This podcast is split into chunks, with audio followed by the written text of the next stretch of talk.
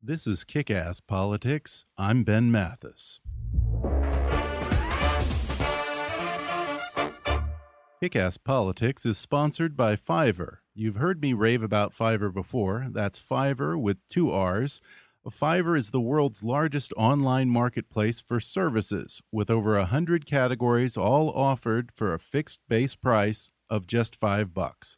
Logo design, business consulting, marketing, business cards and stationery, web design, translation, proofreading, legal consulting, and just about any other service you can possibly imagine, all offered at a fixed base price of just $5. And right now, if you go to kickasspolitics.com and click on the Fiverr ad on our sponsor page, you'll be showing your support for the show and you'll get some great offers on services tailored to your needs. Whatever you need done, find it on Fiverr.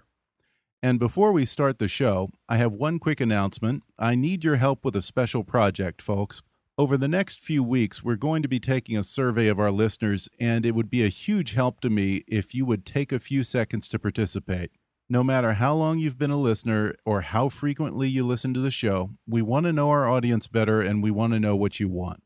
So please take a few minutes and just visit the website at kickasspolitics.com. You'll find a listener survey link right on the homepage, or there's a survey link in the show notes to this episode as well. It'll only take 60 seconds. We won't ask you for your personal information or put you on some list. I'm not going to call you up at supper time or fill your email with spam. In fact, you can even fill out the survey anonymously if you want. It's just a few quick questions to help us understand who's listening, and honestly, it'll be a huge help to me. Thanks a million, folks. And now I hope you enjoy the podcast.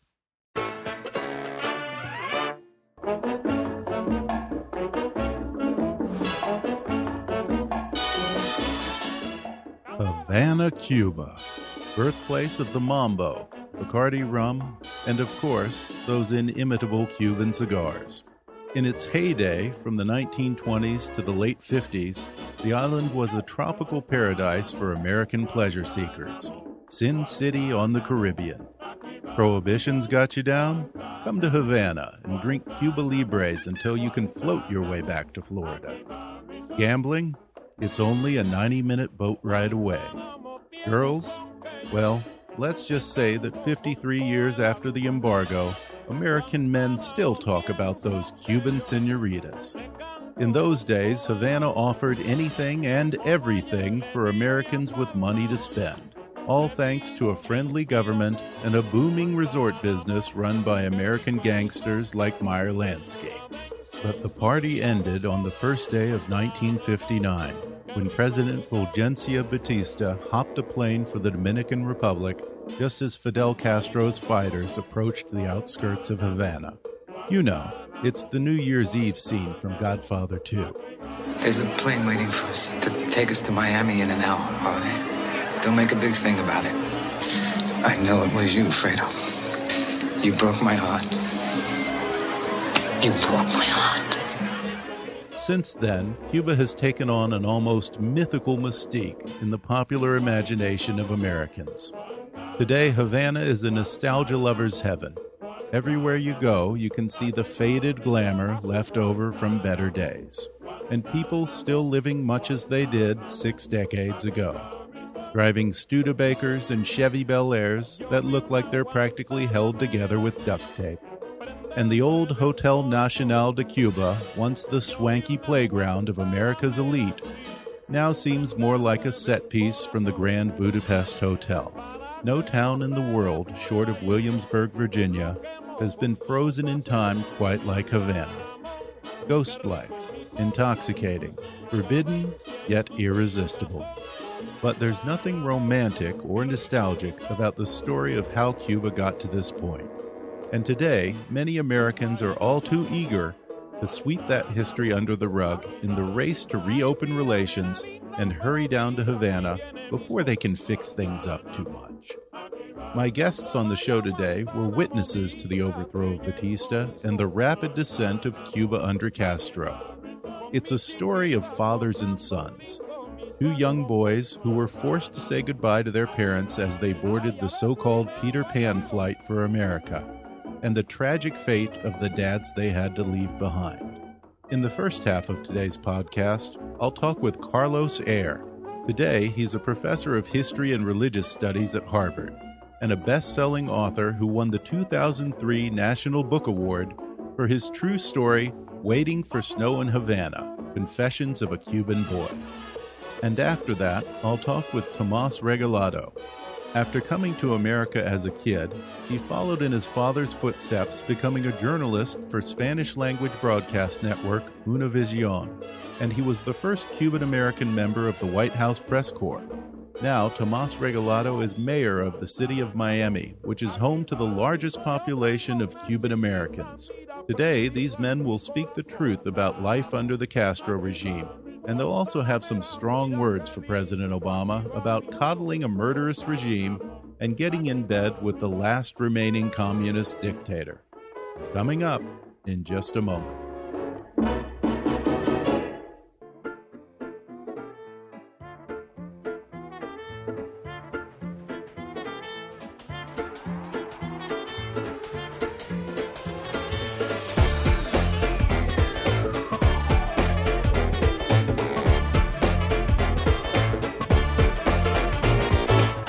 Hollywood to Washington, it's time for Kick Ass Politics.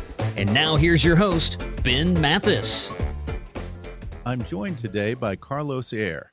As a young boy, he personally witnessed the descent of Cuba under Fidel Castro. Years later, he wrote about it in his best selling book, Waiting for Snow in Havana Confessions of a Cuban Boy, which won the 2003 National Book Award and then he chronicled his life as a 10 year old refugee in the sequel, Learning to Die in Miami Confessions of a Refugee Boy.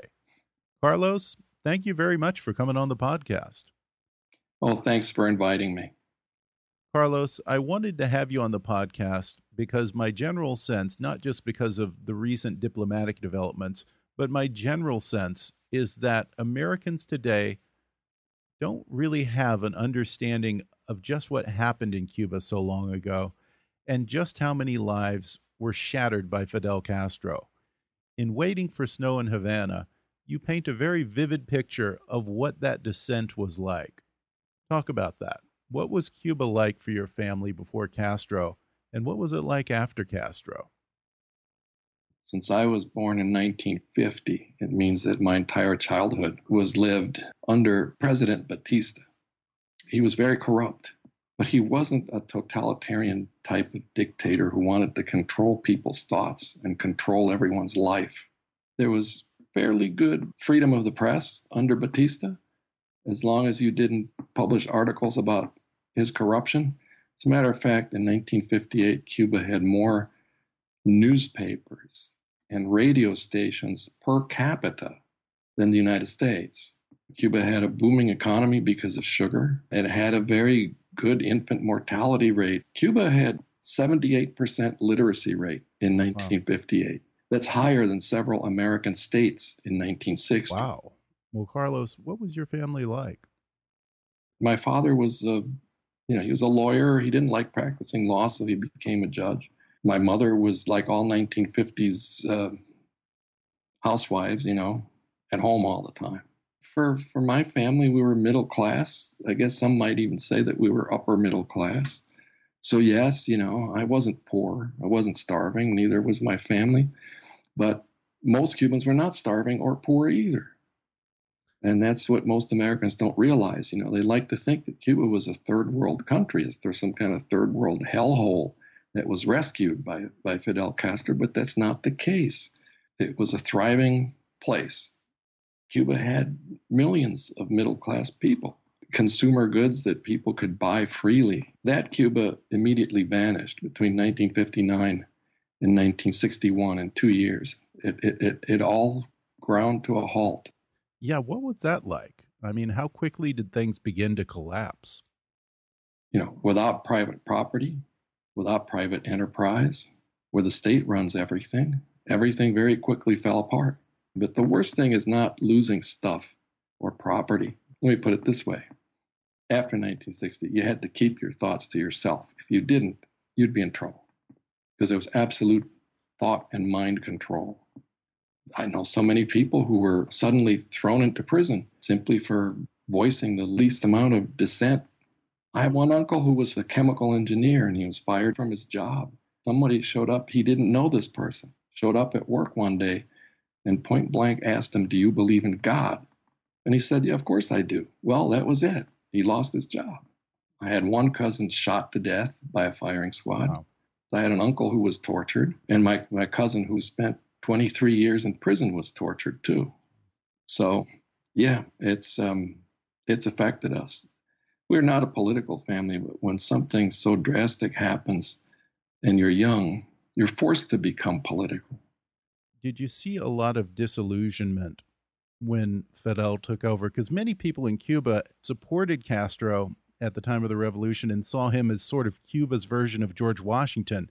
And from what I understand, it really wasn't until he took power that he truly revealed himself as a communist and a dictator. That's right. What were your recollections of uh, of how your friends and family felt about Castro prior to the overthrow of Batista? There was a lot of enthusiasm at first, and you know, Fidel promised elections, but it didn't turn out that way. You know, he very quickly uh, did away with all the other revolutionaries who were not part of his movement. The most active group, actually, that took the greatest risks and did the greatest damage to Batista was not Fidel. It was the university students who practiced urban guerrilla warfare. Uh, and he did away with all of them immediately. He did away with everyone immediately. And anyone who tried to warn the public or tried to warn the United States and other countries about what was really happening uh, found himself in prison or dead. Well, one of the things I guess that's always been hard for me to wrap my head around is the fact that even once Fidel began to show his true colors, he was still pretty popular. Where was that support coming from? By January 1960, it, it was all sliding downhill. He still had a lot of support, though, because when you promise people who have been poor that all the wealth is going to get redistributed, you're going to get a lot of support. I have two relatives who were diehard communists. They had businesses of their own, but they gave them up willingly. So there, and, and you can still find these true believers in Cuba, even after 56 years of total failure. They still believe in this utopian uh, dream that you can redistribute wealth and, and wipe out all inequalities. And and the result is that now everyone's living in poverty, basically. Well, yes. You want to know what life is like in Cuba and what happened in Cuba? Read Orwell's Animal Farm and read 1984. That's Cuba. Well, your first book ends with you getting on uh, what they called the Pedro Pan or Peter Pan yeah. flight for America. Uh, what was the Peter Pan flight? The name was invented by an American journalist, and it's a stupid name, too because uh, in Peter Pan, the children get to remain children forever in Neverland. But all of us who, who left the country without our parents, we lost our childhood immediately. We became orphans and we had to grow up really fast. It was a program um, run by the federal government in the United States to get children out of Cuba as quickly as possible. And it ran from Christmas of 1960 until October 1962. And in that time, 14,000 children left without their parents. And when the door closed in October of 1962 as a result of the missile crisis, there were 80,000 more children waiting to leave. That many people wanted to get their kids out of Cuba. Wow. Um, so things got so bad in Cuba to the point that people thought that their kids would be better off separated from their own parents? The idea was get the children out quickly because, in fact, many children were being taken away from their parents anyway. The children they identified as talented would be sent to Eastern Europe. For the rest of the kids, um, they'd be taken away from their parents too because the so called free education in Cuba is not free. All children have to spend the entire summer doing agricultural labor away from their parents. And this is still true. This is still the case. And they would um, try to send you as far from your parents as possible. Plus, the schools were completely taken over by the government and is nothing but indoctrination. So parents had this difficult choice to make. The idea was you send the kids, get them out of danger immediately, and then as a parent, you either follow a few months later or you know things will change because nobody thought the Castro regime would, would last so long. And that wasn't an easy process for either because apparently oh, you were in foster homes uh, for about three and a half years before yes. your mother finally was able to come to the United States. Right. And my father never got to come. Uh, by October of 62, about half had been reunited with their parents. But when the missile crisis put an end to all migration from Cuba, and it was Fidel Castro who stopped it, not the US. He wouldn't let anybody leave. The parents of half of us were trapped. My mother had an exit permit for November 7th, 1962. The door closed on October 26th. So she missed it by two weeks. And then she had to wait another more than three years to be reunited with us. Jeez, that is heartbreaking.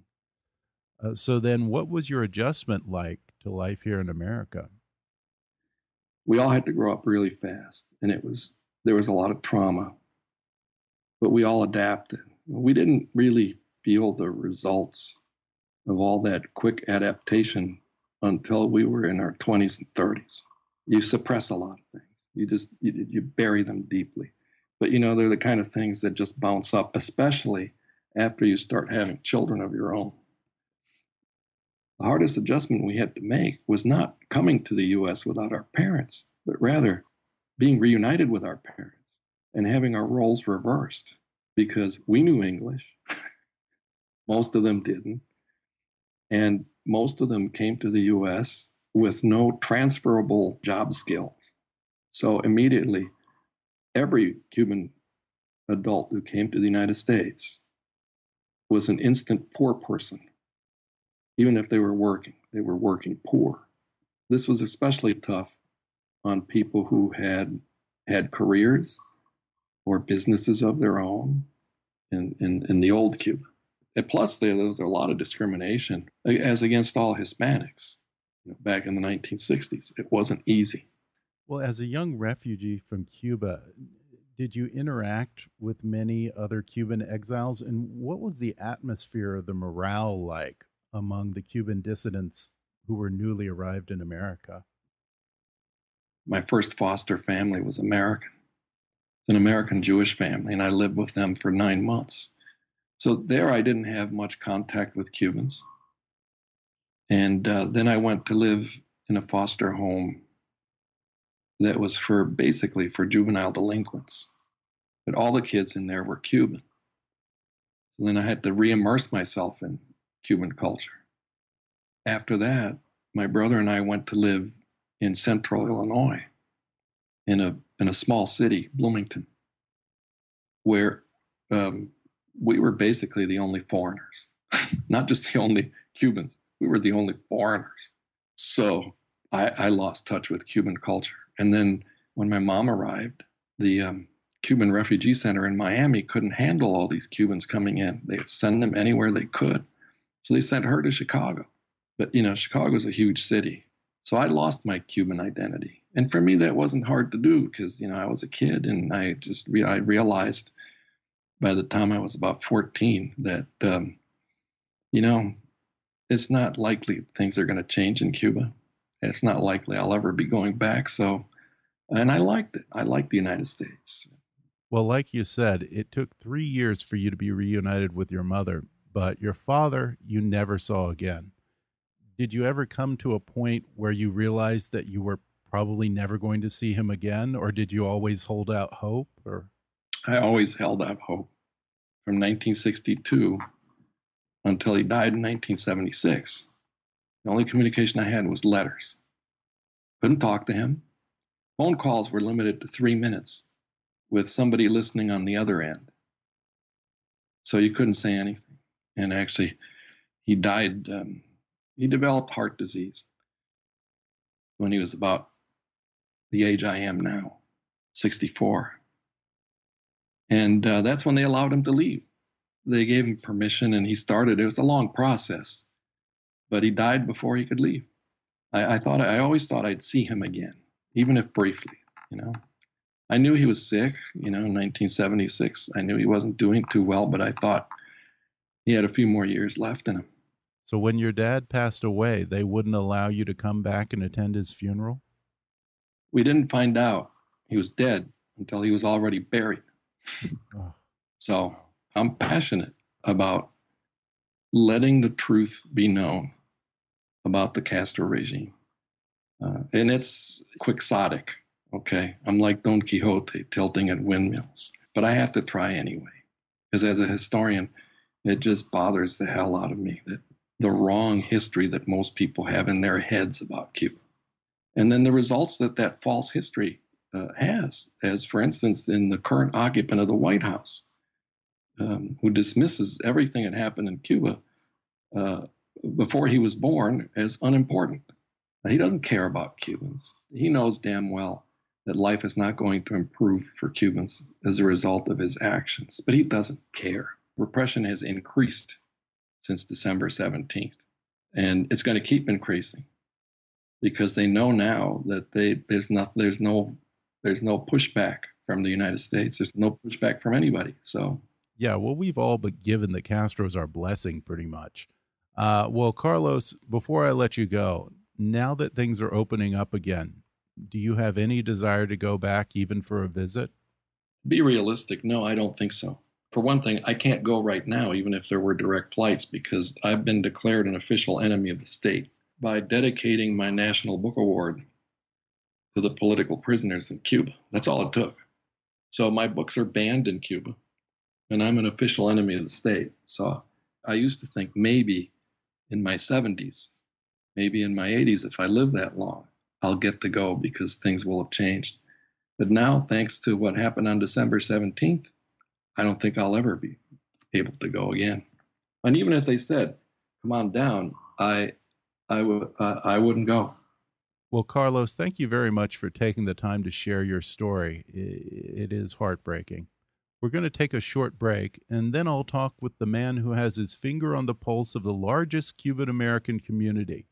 I'm, of course, talking about the neighborhood of Little Havana and Miami Mayor Tomas Regalado. He says if the president wants to let Cuba open a consulate in Florida, don't do it in Miami. That's coming up in just a moment.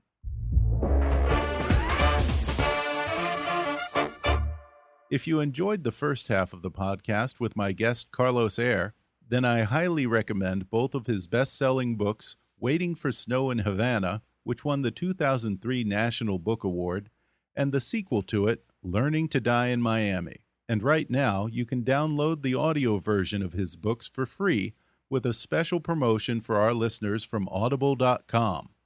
Just go to audibletrial.com backslash kickasspolitics for a free 30-day trial and a free audiobook download, which can be Carlos's book Waiting for Snow in Havana or any of Audible's 180,000 titles for your iPhone, Android, Kindle, iPad, or MP3 player. That's audibletrial.com backslash kickasspolitics. Or click on the sponsor link on our webpage to download your free audio book.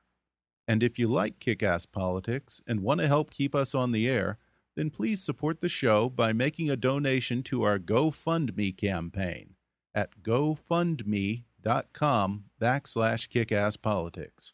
Or go to the show website and click on the donate link. Your support will help keep us producing new and interesting programs in the future. That's gofundme.com backslash kickasspolitics. And now, enjoy the rest of the show. We're back, and my guest in the second half of the podcast is Mayor Tomas Regalado. After coming to America at age 14 on one of those same Peter Pan flights, Tomas Regalado became a journalist, eventually working at the Spanish language network Univision and becoming the first Cuban American member of the White House Press Corps. From 1996 to 2009, he served as Miami City Commissioner, and since 2009, he continues to serve as the mayor of Miami. Mayor Regalado, thank you for joining me over the phone to talk about Cuba. Well, thank you. Thank you very much for having me. First off, I just want to ask your father spent 22 years as a political prisoner under Fidel Castro. kept away from his wife and family in miserable conditions until he was finally released and allowed to come to the U.S. and join you in Miami. If he were alive today, what do you think he would say about this sudden overnight shift in U.S. policy toward Cuba? Well, you know, he he was jailed because he was a journalist. He was jailed because uh, he was outspoken and uh, he fought the Batista regime uh, before Castro. As a matter of fact, he knew Castro during the revolution. Uh, he became the president of the Cuban Journalists Association in 1959 when the revolution came to power, when people thought that we were going to have uh, a free democratic uh, country at the time. And, uh, and, my father was an advocate uh, for free speech and free media. And uh, because of that, he denounced uh, the regime and went to jail. He always asked the United States to respect human rights in the world and especially in Cuba.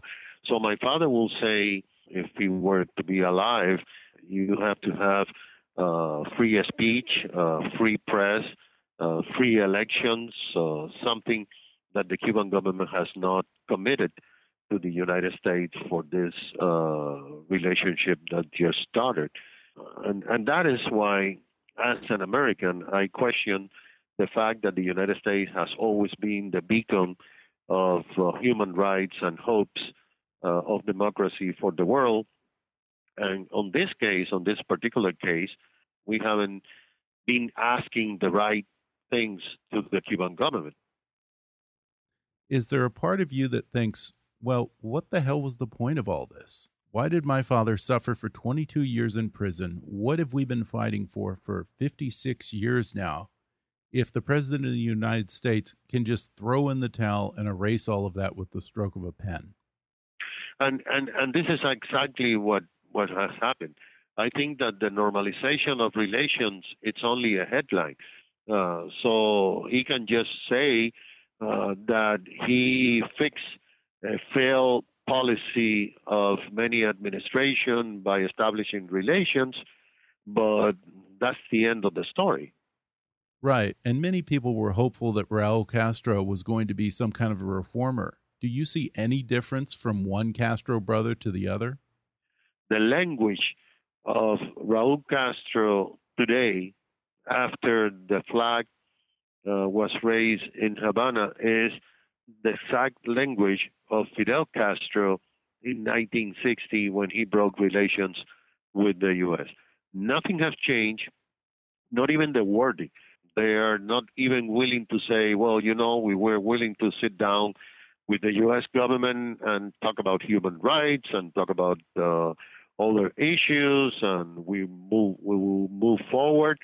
It could have been a good thing, but I don't think that that President Obama he can claim that he brought back democracy to Cuba, which should have been his legacy. I think that this is not a triumph for the United States of America. Yeah, well, if it is, it's a pretty hollow one.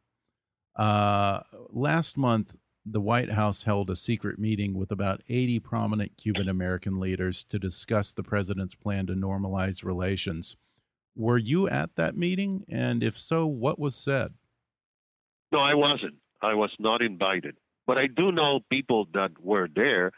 It wasn't that secret. You know, when you have three people in the room, uh, there's no way to keep a secret. Uh, and several friends of mine were there. Uh, the idea of the meeting was the official line is okay, the embargo has not worked.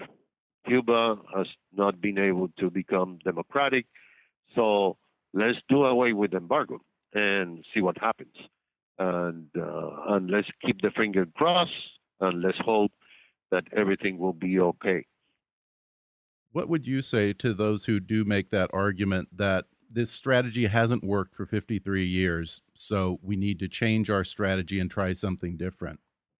Well, I, I totally agree, but the strategy that the White House is using is worse than the embargo right. because it's a strategy of not doing anything.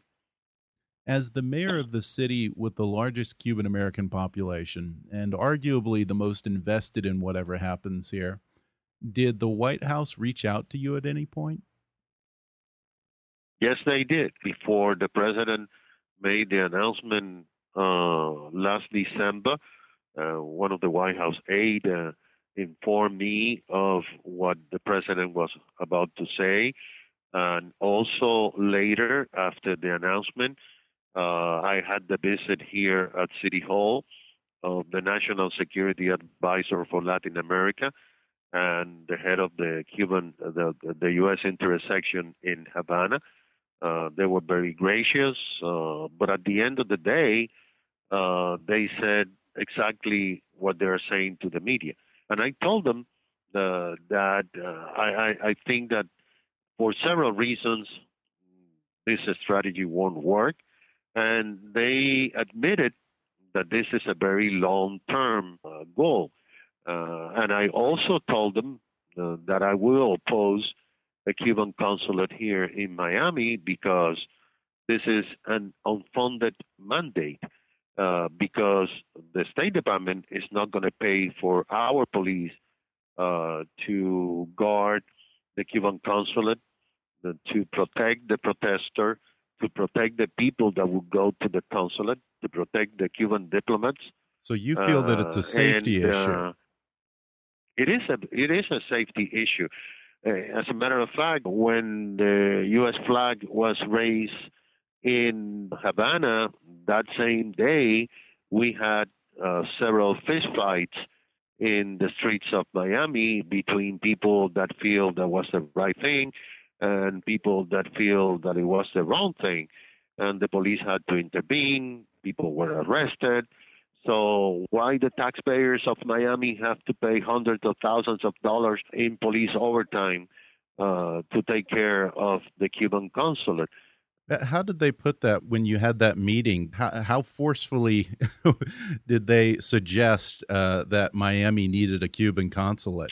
No, they didn't. Uh, I mean, forcefully, they said that it was a very strong possibility uh, because Ah. it's all about what the Cuban government won. If the Cuban government won a consulate in Miami, well, the U.S. have to accept that uh, because that's the way that international relations goes. But having said that, and, and I said to them, look, you know, maybe 60% of the people don't care, but uh, 40% of the people are going to care. Are we going to have uh, protests? Are we going to have people uh, fighting against uh, their own people uh, at the place, uh, like we had when the Venezuelan consulate was open here in downtown Miami? I mean, we have to send the police like every day. So Yeah. this is a problem for us. As mayor, you're out there in Little Havana on the streets talking to people every day. What have you been hearing from the Cuban Americans in Miami?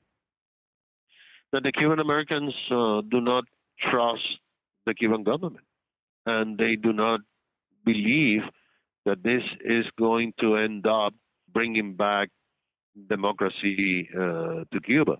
The Cuban people think we have had uh, a lot of offerings to Cuba, while Cuba has not offered anything back to the U.S. There are some people that say, "Oh yeah, yeah, you know, it's it's it's good that we have relations," but when you ask them, "Well, why, why? What does that mean?"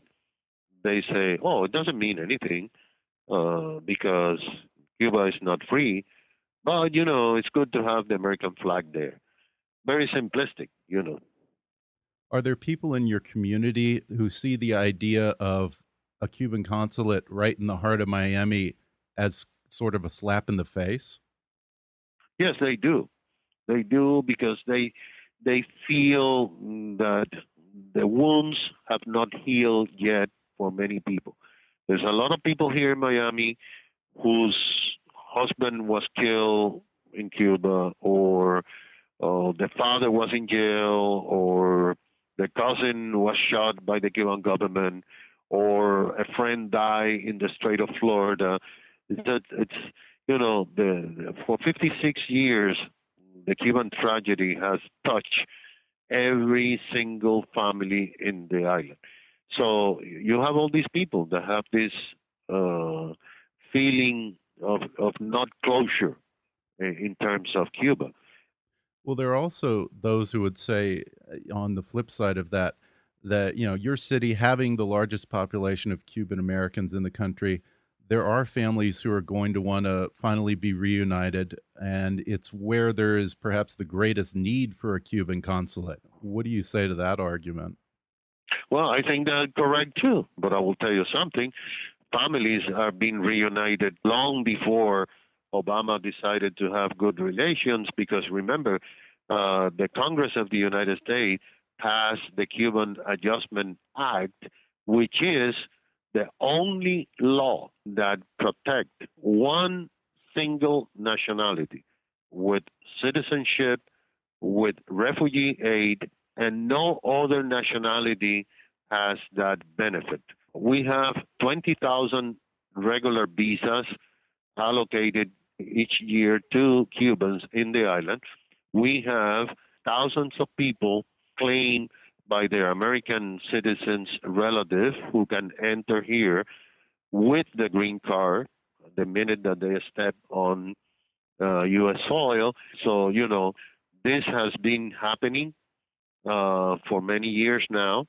That's why we have uh, so many Cubans here. Well, Mayor Regalado, I'll ask you just one more question. It's the same question I asked my guest earlier. President Obama has recently indicated that commercial flights will likely resume between the U.S. and Havana by the end of the year. Do you think you'll ever set foot on Cuban soil again? No, I don't think so. I really don't. I would I would not go back to a visit.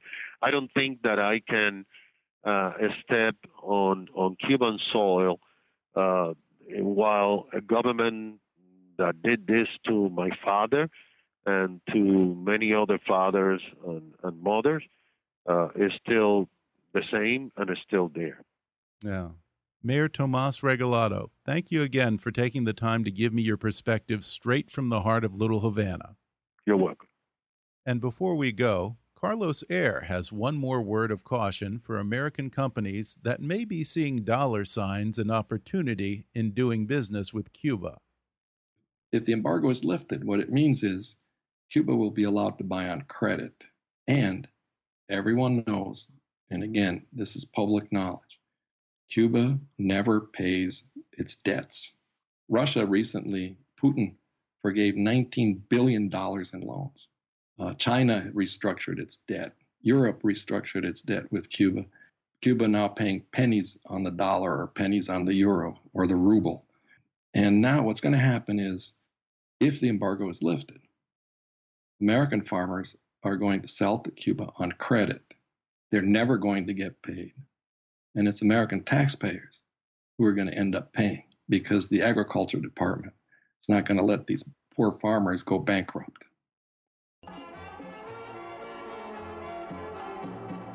Folks, it's one thing to want to change strategy, but the Obama policy towards Cuba is no strategy at all.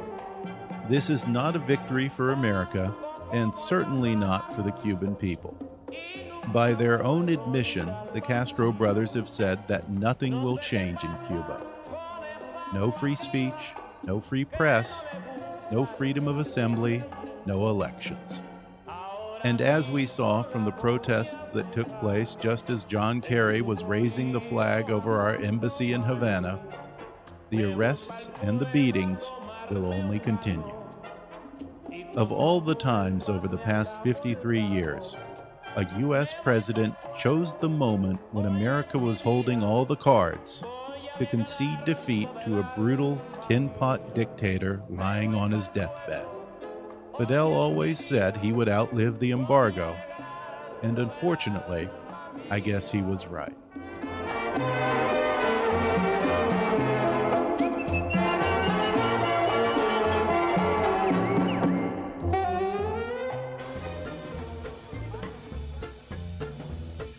Thanks again to Mayor Tomas Regalado and Carlos Eire for coming on the podcast. If you enjoyed this episode, then read Carlos Eire's best selling book, Waiting for Snow in Havana. And you can also check out the sequel to it, Learning to Die in Miami. I'll post a link on our website where you can order them from Amazon. Or if you prefer, you can download the audio version of these books for free thanks to that special offer for our listeners from audible.com.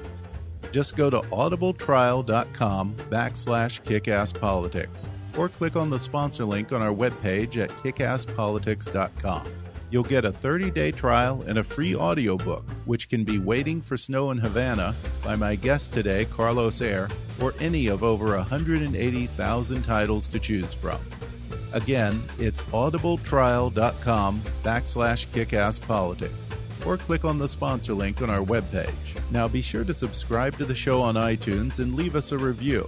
And if you like the show, then support Kickass Politics by making a donation on our website or at gofundme.com backslash kickasspolitics. Because starting next week, I'll be doubling the number of podcasts we put out every week. But that also means doubling the expenses, and even producing one episode a week isn't cheap. So if you want more episodes of Kick Ass Politics, then please donate on the website or go to gofundme.com backslash kickasspolitics. And once again, I really hope that you'll help us out by taking that listener survey. It's on our website, or you can find the survey link in the show notes to this podcast. We really want to know who's listening to the show, and it'll be a huge help to me, both for our advertisers and also just from a content standpoint. So I hope you'll take 60 seconds to do that. It'll be a huge help to me. You can keep up with the show on our Facebook page or follow us on Twitter at, at KAPolitics. And as always, I welcome your comments, questions, gripes, and suggestions at comments at kickasspolitics.com. In the next show, I'll talk with Mark Steyn.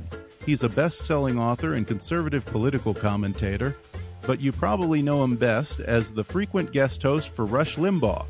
In his new book, he's gathered dozens of the world's most prominent scientists to take an unbiased scientific look at the decidedly unscientific report that became the basis for Al Gore's An Inconvenient Truth, the Kyoto Treaty, and nearly two decades of global warming hysteria.